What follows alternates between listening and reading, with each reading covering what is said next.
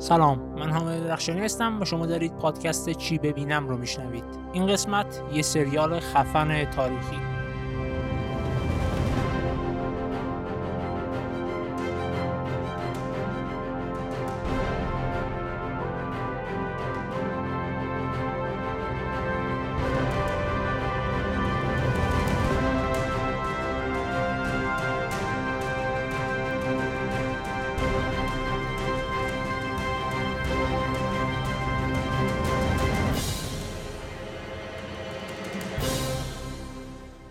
بعد از موفقیت Game of Thrones بین شبکه های تلویزیونی و البته بیننده های این شبکه ها و سریال بین ها کلا یه اشتهای سیری ناپذیری بود برای سریال های جدید در ژانر فانتزی تاریخی و ترکیب این دوتا دقیقا مثل Game of Thrones البته واقعیت اینه که سریال Game of Thrones هیچ جنبه تاریخی نداشت کاملا فانتزی و تخیلی بود ولی خب همین که توش یه چند نفر بودن که شمشیر دستشون بود.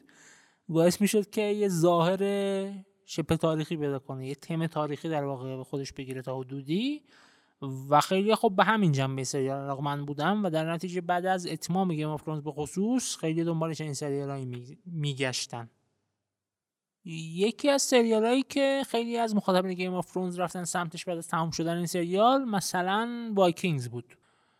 وایکینگز خب خیلی جنبه های مختلفی که آف تو خودش داشت جنبه که خیلی دوست داشتن رو احتمالا منهای اجداهات خودش داشت و خیلی ها خلای Game رو می‌خواستم با این سریال پر کنم منم تقریبا فکر کنم همون دورم بود که برگشتم به Vikings یادم که موقع اومدنش یه نگاهی انداختم بهش خیلی دوست نداشتم بعد برگشتم و تا فصل چهارم نگاه کردم ولی بعدش گند زد این سریالم واقعا. سریال خیلی جالبی نبود. در نتیجه دنبال سریال تاریخی دیگه میگشتم از همون دوران. چند سریال مختلف هم نگاه کردم. عمدتا سریال بی بی سی و چند تا آمریکایی. ولی هیچ کدوم خیلی جذاب نبودن. تا اینکه رسیدم به موضوع این قسمت از پادکست. یعنی سریال Last Kingdom. این سریال هم از سریال Vikings به نظر من بهتره و هم حتی از قسمت های بزرگی از Game of Thrones این بخش دوم نظرم احتمالا خیلی مشکل داشته باشم ولی واقعا فکر می‌کنم که Last Kingdom از خیلی جهات از Game of هم برتره در واقع. سریال لاست کینگدوم بر اساس مجموعه رمان های ساکسون استوری ساخته شده که نویسندهشون برنارد کورنوله و رمان های محبوبی هم و خیلی هم خوب دارم به سناریوی سریال تبدیل میشن. کتاب این مجموعه تا الان دوازده جلدن و جلد سیزدهم که جلد آخرم هست به زودی منتشر خواهد شد. سریال تا الان چهار فصل داره جمعا 36 قسمت و مدت زمان 36 قسمت روی هم تقریبا 32 ساعته. فصل پنجم تقریبا قطعی اومدنش با اینکه اعلام رسمی نشده و با توجه به فواصل حدودا یک و نیم ساله که بین هر فصل هر دو فصل در واقع تا اینجا بوده احتمالاً اواخر سال 2021 برسه. با توجه به اینکه رنس کینگدوم سریال محبوبی برای نتفلیکس محسوب میشه و هر فصل کم و بیش وقایع دو تا کتاب پوشش میده می‌تونیم انتظار جمعا 6 یا 7 فصل سریال داشته باشیم و یه پایان درست حسابی برخلاف Game of Thrones و حتی Vikings که البته دومی هنوز هم نشده ولی با توجه مسیری که اومده احتمالا بعیده که بتونه گند گذشته‌ش جبران کنه.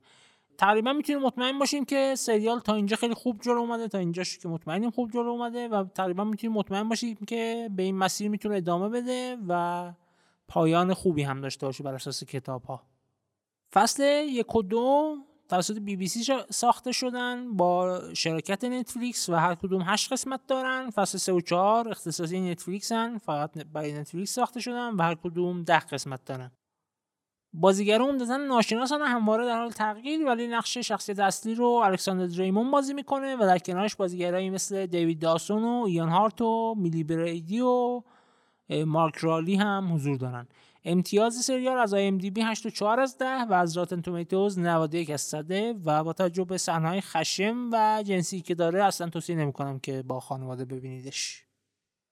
فصل اول با معرفی کاراکتر اصلی و وضعیت تاریخی انگلیس در سال 866 میلادی شروع میشه که سالهاست تحت حملات پی در پی وایکینگان و از هفت قلمرو یا kingdom که کل انگلیس رو تشکیل میدن عملا فقط وسکس مونده که در مقابل این حملات تونسته خودش رو حفظ کنه. شروع داستان یه مقدار ریتم کندی داره ولی هرچی میریم جلوتر داستان پخته تر میشه و کاراکتر اصلی ما هم همینطور. اسم کاراکتر اصلیمون اوترده. اوترد بچه حاکم یکی از قلمروهای انگلیس به نام نورتامبریاس که در قلعه ببنبورگ زندگی می‌کنه. قطعا من این سری این تلفظ رو من دارم اشتباه دقیق تلفظ نمی کنم توی سریال خودتون تلفظ دقیق ترش رو و بریتیشش رو خواهید دید. بعد از کشته شدن برادر بزرگترش اوترد تبدیل میشه به وارث این قلمرو توی قسمت اول حمله وایکینگا رو می‌بینیم که نتیجه‌ش بدون لو دادن جزئیات بیشتر میشه اسارت اوترد اوترد میره با یکی از حاکما و فرماندهان بزرگ وایکینگا زندگی می‌کنه که اسمش رگناره البته این اون رگنار لوتبروک که سریال Vikings نیست و اگه Vikings رو دیدید و در این مورد کنجکاوید باید بگم که از لحاظ تاریخی Last Kingdom جلوتر از Vikings از زمانی. و تقریبا اونجایی که Vikings تموم خواهد شد تازه شروع Last Kingdom ه در واقع در انتهای قسمت اول سریال با یک کاراکتر اصلی مواجهیم که از لحاظ تولد و غسل تعمیدش توی بچگی یه انگلیسی مسیحیه ولی از لحاظ بزرگ شدنش یه وایکینگ معتقد به خدایان سرزمین شمالی. این تیکه اول سریال که مربوط به دوران بچگی شخص دستی خیلی سریع رد میشه و می‌رسیم به دوران جوونی اوترد که من باز داستان رو لو نمیدم ولی وقایع جوری جلو میرن که اوترد میشه یکی از فرمانده های سپاه پادشاه وسکس یعنی آلفرد. همونطور که گفتم در طول فصل یک میشه به وضوح رشد کاراکتر اصلی و بلوغ تدریجیشو دید به خصوص توی دو سه قسمت آخر. و باز بدون اینکه داستان لو بدم می‌خوام به یه صحنه از قسمت آخر فصل یک اشاره کنم که یکی از شخصیت اصلی سریال تقریبا میاد همینو به کاراکتر اصلیمون میگه به اوترد میگه. بعد از یه جنگ بزرگ یه صحنه است که میاد به سمت اوترد و میگه که به خاطر تمام کارهایی که کردی و تمام چیزایی که بهم نشون دادی ازت ممنونم.